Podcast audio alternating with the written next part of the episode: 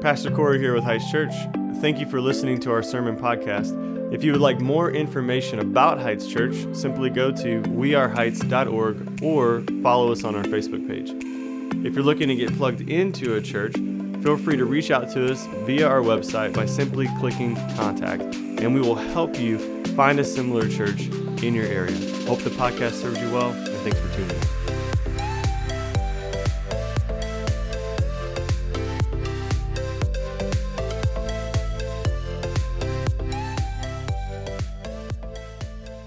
Those you don't know me, my name's uh, David. I'm one of the pastors here. The, over our missions. I'm the executive pastor of missional strategy, and I'm on our preaching team. So I get the privilege of preaching to you today. If you were with us last week, I covered two chapters. There was a ton to cover. This week. I only have four verses, so it's a lot more uh, easy to just dig into just these four verses and really just get to look at it. And so we're looking at the text you just heard read, 1 Samuel chapter 18, verses 1 through 4. And I'm going to give you a big idea. It's going to be on the screens, and this is it. True friendship is one of the greatest gifts of God's grace. Now, I just, I want, like, I, I was standing there thinking about this. This is in my notes. Like, this is something that we don't always just come to terms with. I think like a, a, sermon on friendship we could glance over very quick. We could be like, yeah, friends, cool. Give me some points and I'll bump on. You know, how do I have friends? How do, how do my friendships look better? But if we're honest, a lot of us don't have close friends. We, we, we put up walls, we put up barriers. We have that American idea that I'll pull myself up by my bootstraps and I'll be okay. I don't need anyone else. And there's something missing in that because this big idea, this the true friendship is one of the greatest gifts of God's grace. That's for real. Like, and so I just hope today, as we dig into this text, that you really like give this some like honest just assessment of your life. Like, do you have true, good, solid friends in your life? People who can tell you the hard things that you need to hear, and people who you can tell the hard things to, people you can go to with whatever you're struggling with in your life, like genuine friends. And because for me, that's not always been easy for me to do. I, I've through a lot of my life have had the attitude towards people is like I don't trust you, and I will will be cordial and friendly as long as it works out for me. If I'm being real, like that's how I've operated many times in my life, which is not a biblical outlook at all. Now that's shifted as God sanctifies me, knocks a lot of David out and puts more Jesus in, okay? So that's where we're going to be at today. But there's something I have to hit on before we go past that and get into the friendship part. This text, as I studied it this week, is the flagship text, I would call it, for the LGBTQ plus community. I was not completely, I, slight knowledge of that before Monday morning. I knew that people had used it, but as I dug into it, I saw that this is the text that they use, that, that community, that group of people, to promote God ordaining same sex relationships. I couldn't get away from it. Every commentary I opened, every uh, article I read brought it up. And so this sent me on a Google rabbit hole, okay? Of just digging in and seeing, okay, what's there? And so you can know there are just un- countless articles concerning this in multiple books about the relationship between David and Jonathan. And it, they look to twist it, to use it to promote that you could have a same sex relationship and that God would ordain it and be okay with it. Now, here's my problem with even having to dig into this is, is this is that our job when we stand up here behind this pulpit is to exegete the text to you. And this text has nothing to do with homosexuality. But because we should also preach with a Bible in one hand and a newspaper in the other, it would be culturally relevant for me to, to hit on this and to talk about this. Now, I want to say this before I go into why this text does not talk about that. Our church's stance is a biblical stance of marriage and relationships. But yet, we do realize that there's people who struggle with not just the sin of same sex attraction, but the, the just sexual sin, period. And what we don't want to do is, is to cast people away as if they, there's something wrong and that we can never care for them or love for them or minister to them because we should and we can. And when you read through Jesus' life, I think that Jesus probably would have been eating dinner with some of these people, never condoning or affirming their sin, but eating dinner with them and, t- and calling them to sin no more. And so when we look at this text and I, and I lay out these reasons why that this does not support that lifestyle, I, what, what I want you to hear from me is a loving truth, not a hateful, bigoted attitude by any means because that's not where I'm coming from. And see, what Satan has done is Satan is good at counterfeiting things. Anything that Christians have, that the church has, that Jesus Christ died for on the cross, he has taken and he has made into counterfeit of that. And so when you hear this statement of love is love, no, that's not what it is. God is love. Love is God. Like there is no love apart from God. And so we need to look at this because, and, and hear me, for those of you that are parents and grandparents in the room, this is all the more prevalent that we dig into this because I have twin boys. They're in sixth grade. Um, it's interesting. Like in sixth grade, girls are starting to pay attention to them. Um, they're kind of starting to pay attention to girls, a little bit. A girl gave one of them her number and said, Call me. So he came home. He was not happy about this. He's like, I don't want to call her dad. And I was like, but you can like you can be nice, okay? He's like, I don't I don't, don't need a girlfriend. I'm play Fortnite with my my friends. Like, okay. So this goes on, and the conversation goes to she asked him, like, what do you think of LGBTQ? Because I'm bi. They're in sixth grade. So he's, Dad, I don't know how to respond to this. So it's conversation that we have to have.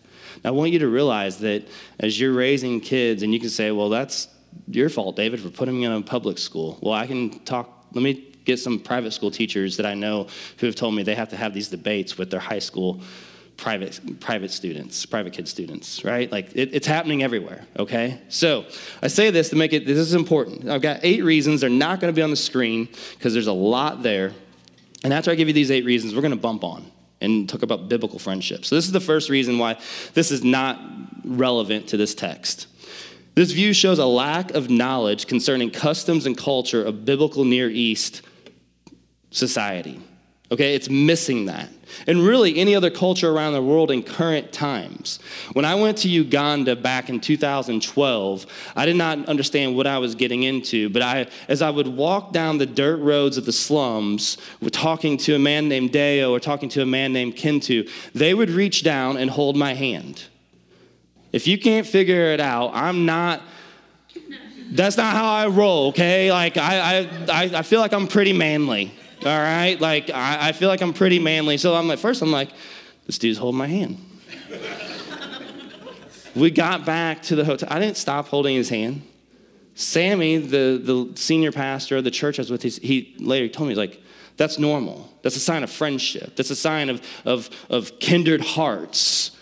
We were there together on mission to spread the gospel through the slums, and the, these men were, my, were knitted together because of Jesus, not because of any. There was no, no. These dudes were manly too. They would probably whoop me in a heartbeat. Like I, you know, like there was nothing there. And so when we look at the text and, and we, we view it through our culture, we're missing greatly. And so that's the next thing is any reading of the Bible with a current cultural lens will lead you astray into a lot of missteps into, into biblical text. Remember, this was not written to you, this was not written to America, this was written to Jews living centuries and centuries and centuries ago. Their culture was completely different. So this does not apply to us. And so any use of biblical text that we take and we look through a cultural lens only we'll have a, just a blatant misuse of it. I think the book of Revelation is probably one of the key books. Guess what? Revelation was not written about America in the 21st century. It was written to Jews while John was casted away to an island. He didn't even know that America was going to exist, and I don't see anything in the revelation from Jesus that told him about the land of the free. It wasn't there, guys. So we don't use the Bible only for our own current times. Should we look at it and try to evaluate how does this speak to us now? Yes, most definitely. It would be ignorant not to. But that is not what we should always do. The next thing is the Hebrew word used for love in this text is also used to describe the love that all of Judah and Israel had for David. So in verse 16 of chapter 18, it says, let me find it real quick. My bad. It says, But all Israel and Judah loved David, for he went out and came in before them. So he was fighting these battles for Israel. He was winning battles, and all of Judah and all of Israel loved David. This is not the same. If, if it was that kind of love that they're talking about, the same Hebrew word is used there to describe Jonathan and David's love, to describe the love that the whole nation had, that would have meant that David was sexually active with the whole nation of Israel and Judah. He was not. Okay, he was not. So there's a misuse of the Hebrew word there. The Hebrew word that we're going to look at is Ahav. That is the word described and used for love in this text. Now, the Hebrew word used all throughout the Old Testament to describe homosexual intentions and desires and actions is called yada. So it's a very different Hebrew, Hebrew word, but when you glance over that and you don't want to take any study into it, you're missing out on what the text is really saying. Next, the LGBTQ community makes this claim that Jonathan fell in love at first sight, but when we look at the text, it says, As soon as he, being David, had finished speaking to Saul, the soul of Jonathan was knit to the soul of David.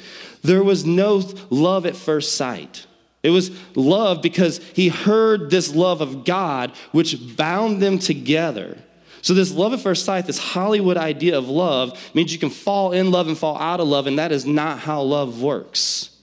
And so we dismiss that. Next, and this, this I think hurts, um, even for me to c- consider for people who are in this community, that the LGBTQ plus community does not have a framework for same genders expressing genuine love for one another with no hidden sexual expectations or possibilities.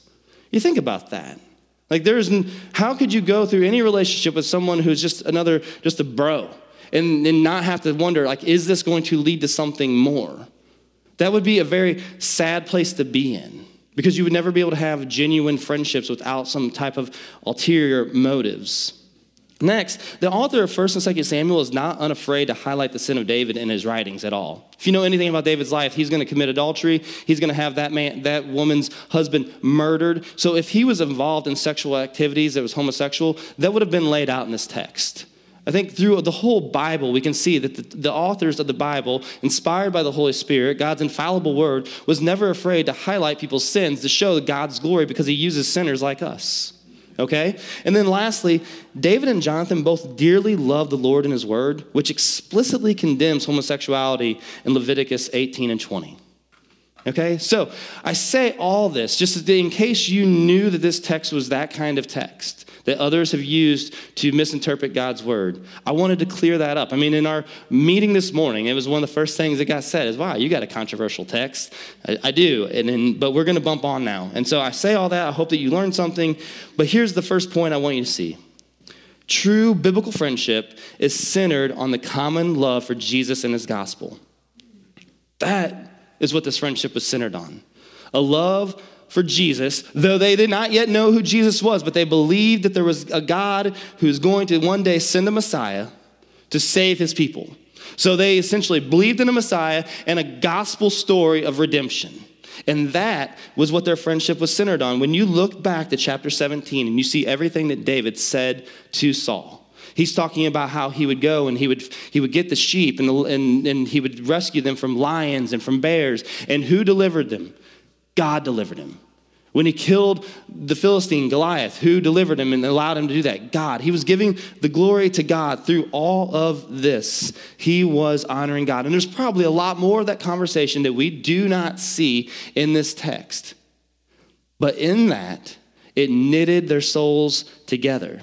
See, that's what God's plan was for relationships, for people to, to be in genuine, honest relationship with one another. I mean, we see it in Genesis, right? When God has created Adam, he says this is not good for man to be alone, so he creates Eve. Now, it doesn't just stop there because all through the Bible, what you don't see is people doing life solo. Find one for me. There's, there's very few. There's a few prophets who are out there by themselves, but they weren't real happy people. I mean, really, they, Jonah was miserable.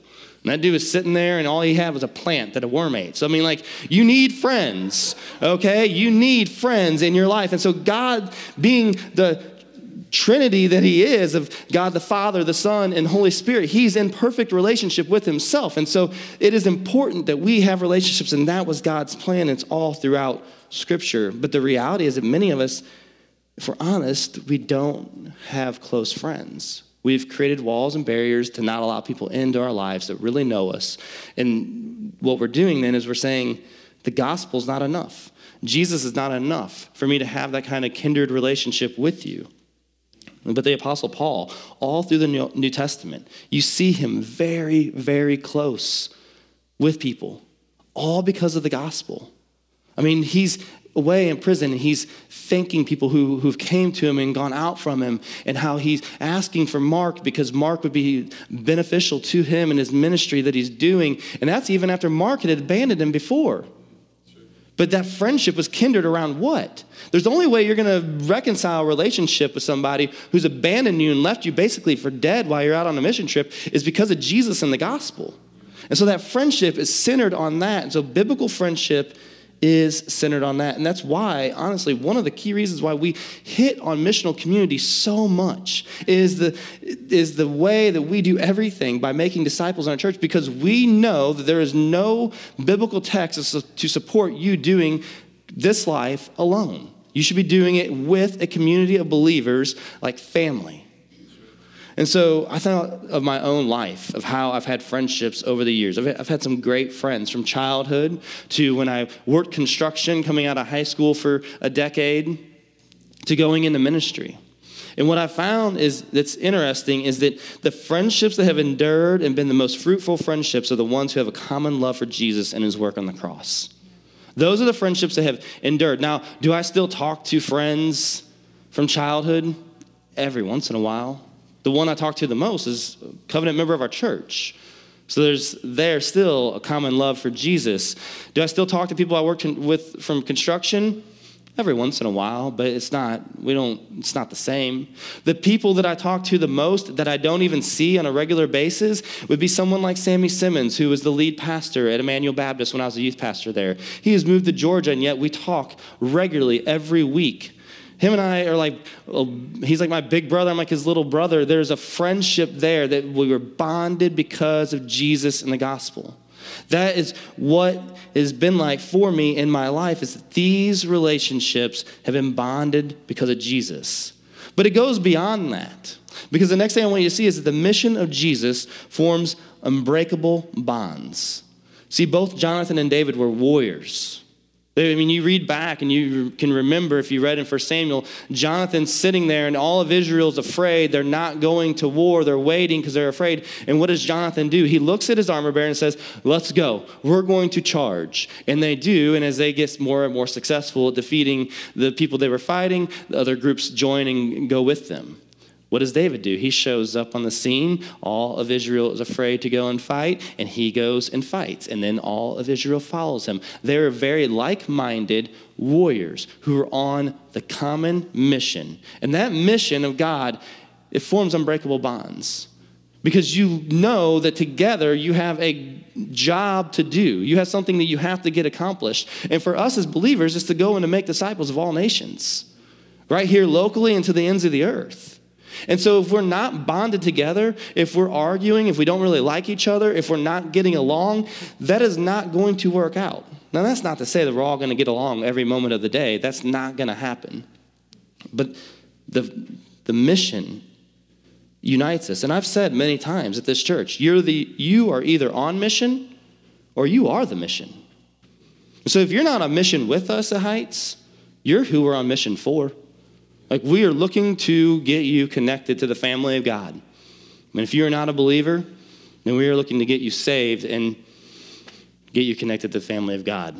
So, this, this is the norm of this idea that Jesus and his gospel f- fuels us to, to be on mission. Like, if you love Jesus and you love the gospel, then it should just fuel you to be on mission. And when you do that, then you go and you do what you are called to do. I think to my life as I started planting a church back in 2015, I'm part, uh, I, I didn't even think about it. Send Network. I didn't. That did not was not on purpose this morning. I just like this T-shirt.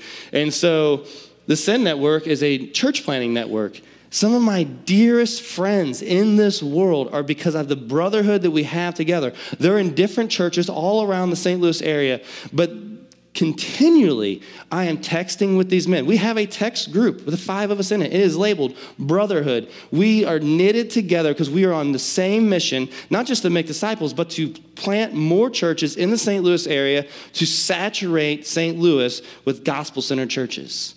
It has united us together. We are centered on that mission because those dudes, they're my dudes. Like, I will go to bat for them in a heartbeat. Like, I would will come to blows. Like, the, the, I love those guys. And, and it's interesting because, like, I'm again, I'm kind of manly. I, I don't like, I don't say like I love you to a whole bunch of people, but like these dudes like regularly like get off the phone like hey man i love you i, I say it to them like and you think that's kind of weird but it, it doesn't feel weird I'm not a big fan of being touched either, okay? If you know that about me, I'm not a big fan of being touched. I, I, don't like, before COVID was a thing, we would do that handshake time. I would make a circle back around to the hand sanitizer on the sound booth, two pumps, rub that on my hands, and then I'd go up here because I know some of y'all ain't washing your hands in the bathroom. All right? And so, like, I don't like being touched. I don't even like sharing a drink with my wife. I'm, weird as it may sound, like, I just don't like being touched. I see one of those dudes, I see Corey, I see Jeff, and they, they walk up, give me five, coming for a hug. I'm all about it. I love those dudes. And there ain't nothing gay about it. All right? Like, they're just not. Like, it, it's just not. And, and, so I'm telling you, it's the mission of God who has connected us together. And there's many of you here on Sundays that will come up and give me a hug. It does not bother me at all. Now, I will tell you, there have been times in churches previous to this, the people who just regular, who barely knew me. I don't know if they were even on mission. I don't know. They just came to church. Always wanting to give me a hug. There's this one lady who would routinely give me a kiss every Sunday. That was crossing lines. All right? But when we're on mission together, it unites us. And Jonathan and David were on mission together. I want to make it clear to you that Jesus changes your hearts and he changes how you take a look at friendships. And when you're on mission together, it just unites us. So I want you just to see that and think about this is a little silly, but this is what I thought about as I was writing the sermon. I thought about the movie Forrest Gump. I thought about Forrest Gump with, with Forrest and Bubba. Those dudes, I mean, they show up on a bus to go to, go to boot camp. They had one mission don't get destroyed by a drill sergeant, right? They go to Vietnam together. They have one. What's Bubba say to him? He's like, let's sleep with our backs against each other so we don't have to sleep with our heads in the mud.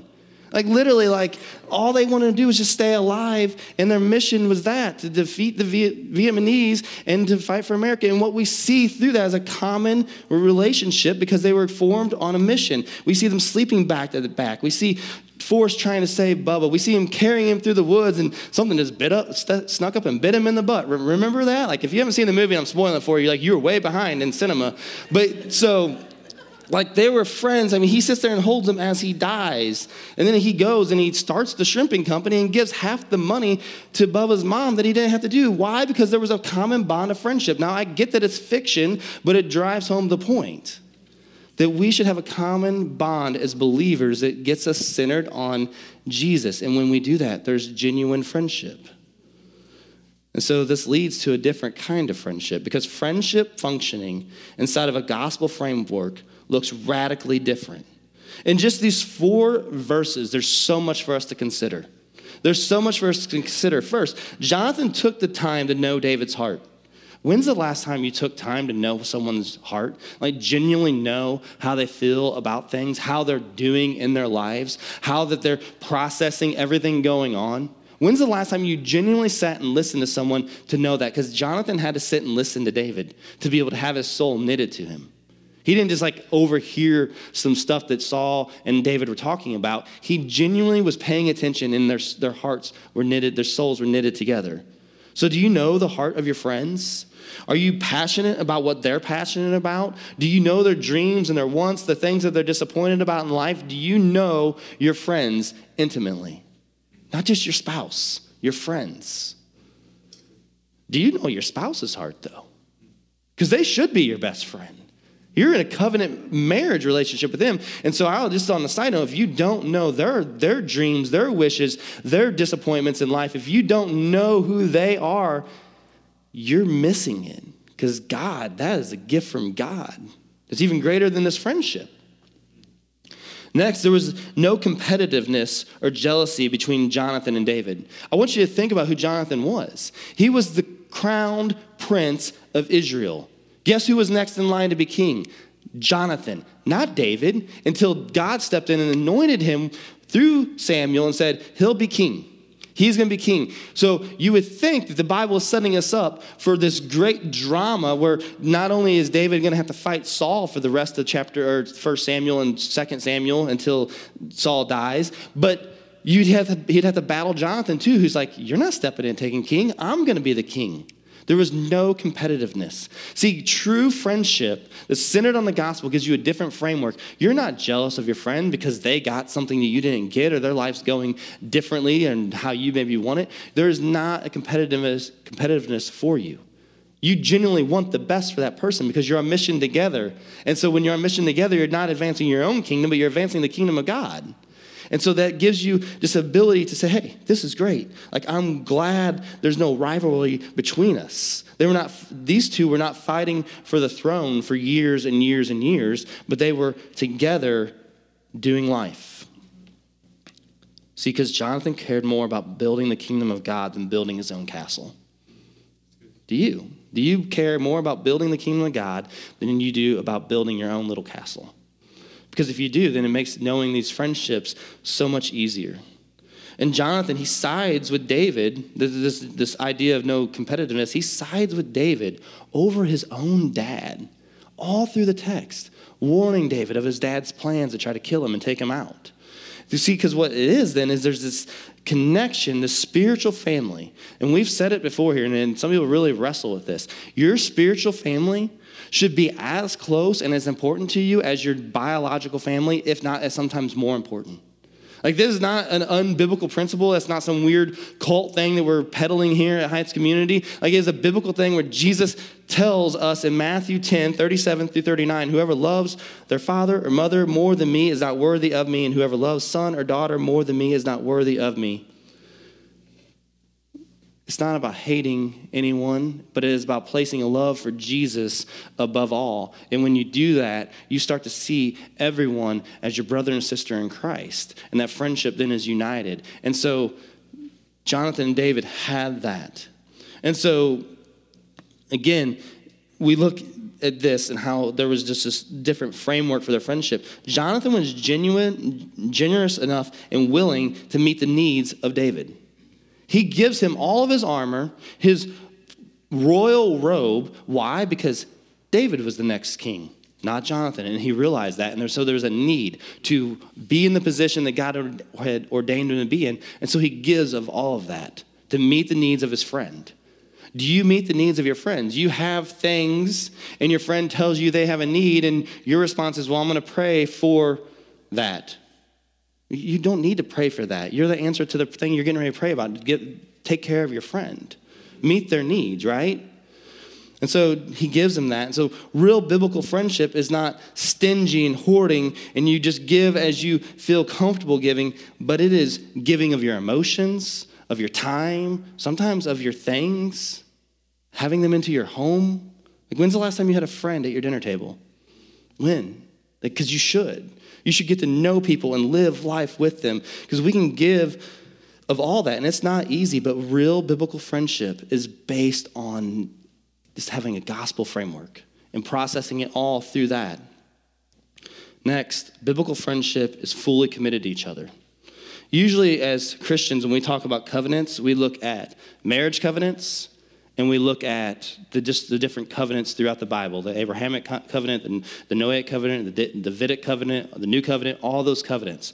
We don't usually talk about covenants for friends. The closest we get to that would be our covenant memberships that we do because we're covenanting between one another as pastors, as elders, and church members.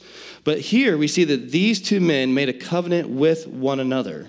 They were very close to one another. So I want to define covenant so that we're tracking together here. The essence of a covenant is to be found in a particular kind of relationship between two persons. Now I'm reading some of this to you. I want you just to really get this. Mutual obligations characterize that kind of relationship. Thus, a covenant relationship is not merely a mutual acquaintance, but a commitment to responsibility and action. So you hear that? Like these men were coveting together, that there's a responsibility that they were owning up to together, and that there would be action that would take place on that. So the deep brotherly love that, that David and Jonathan shared led to a formal covenant between them. And so a friendship, or this covenant then, is where you would biblically take an animal, cut it in two, and the two people would walk together in between the two pieces, saying that if we were to break this covenant, let the same be done to us. Now think about that. Because many people do not take covenant serious, because I know, I know that personally, because when we merged these two churches, half of our covenant members bolted, and that covenant meant nothing. When we covenant together, it means something. That's why we take covenant membership so serious here. And we're not like, yeah, go take a class and you're done and you get to be a covenant. We, we could care less if we got one person on our rolls as members or a hundred. It doesn't matter. All that matters is that we are doing what God has called us to do. That's important. And then we take that covenant serious. These men, when they took this covenant, it was a friendship that, like I said, it made Jonathan see David, even at times, more important than his own dad and made sure that he was safe. And so we, as believers, we need one another. And when you covenant together, what you're saying is, I'm in this. I'm in this it's gonna, when it gets hard. I'm in this when it's going to get nasty. I'm in this when society is against us. Just like why society is against us. Why do you think I had to spend 10 minutes debunking a myth about this text? Society is against us, and we need one another because we're going to go through a lot more of being attacked over biblical beliefs. And if you're trying to do it solo, one of two things is going to happen. You're going to get really depressed, or you're going to cave, and you're going to go to the world instead of God. But when we have a covenant with one another, we know that dude I can trust. That girl I can trust. She's got my back. He's got my back. I'm together in this. So you don't go into diff- diff- difficult situations or war with someone who might bail on you. You don't. So that's why, again, that's why we take membership so seriously here, because we want to covenant together that we're for real in this. But here's the deal at the end of the day, when we look at this passage, what we really see is we see the redeeming work of Jesus. Jesus is the perfect example of a committed, selfless, and loving friend. He is. This is what he says in John 15 15. No longer do I call you servants, for the servant does not know what his master is doing, but I have called you friends. Jesus, in every way, embodies perfect covenant friendship. In every way. He knew our hearts, like Jonathan knew David's heart. But when he knew our hearts, he saw a dark, wicked, dead heart that was just contrary to everything about the kingdom of God. And yet, he knitted himself to us so much that he went to the cross for us. He went to the cross for us. He, just like Jonathan, clothes us in his robe, in his armor. He, put, he imputes his righteousness to us. We are clothed in a, in a robe of righteousness. And so when the Father looks at us, he no longer sees the sinfulness of ourselves, but yet he sees the holiness and righteousness of a sinless, perfect Son because Jesus took his royal robe and clothed you and me in it. And then what he does is he just like Jonathan gave his armor away, he gives us armor so that we can do what? We can block out the attacks from the evil one. He gives us, it says in Ephesians, he gives us a belt of truth, a breastplate of righteousness, shoes of gospel peace to be to ready us, and a shield of faith. This all happens because he made a covenant with us by going to the cross and dying in our place, taking the wrath of God, and then raising again to life. That's friendship. When the king steps down from his throne and dies in our place, that's a true friend. Yes, he is Lord, he is King, he is creator of all things, and he is worthy of praise, but he is also our friend because text, the text says it there in John 15. He wouldn't say it if it wasn't true. And so, that covenant he made with us was not by sacrifice of an animal. It was not by the bloodshed of an animal. That, that covenant wasn't because they cut an animal in two. It was because Jesus Christ shed his blood, the perfect friend died in our place so that we would no longer be enemies with God. So, my question for you as we get to wrap up is do you call Jesus friend? Do you confess him as your Lord and Savior? If you do, he's your friend. And so we're going to do communion together. And we get to celebrate that new covenant of Jesus, his work on the cross. And if you can't honestly call Jesus friend because you've never repented of your sins and put your trust in him, then you are an enemy of God. As harsh of a reality as that is, I would be a bad friend to you to not tell you that. You're an enemy of God if you've never made Jesus your friend through repentance and confession.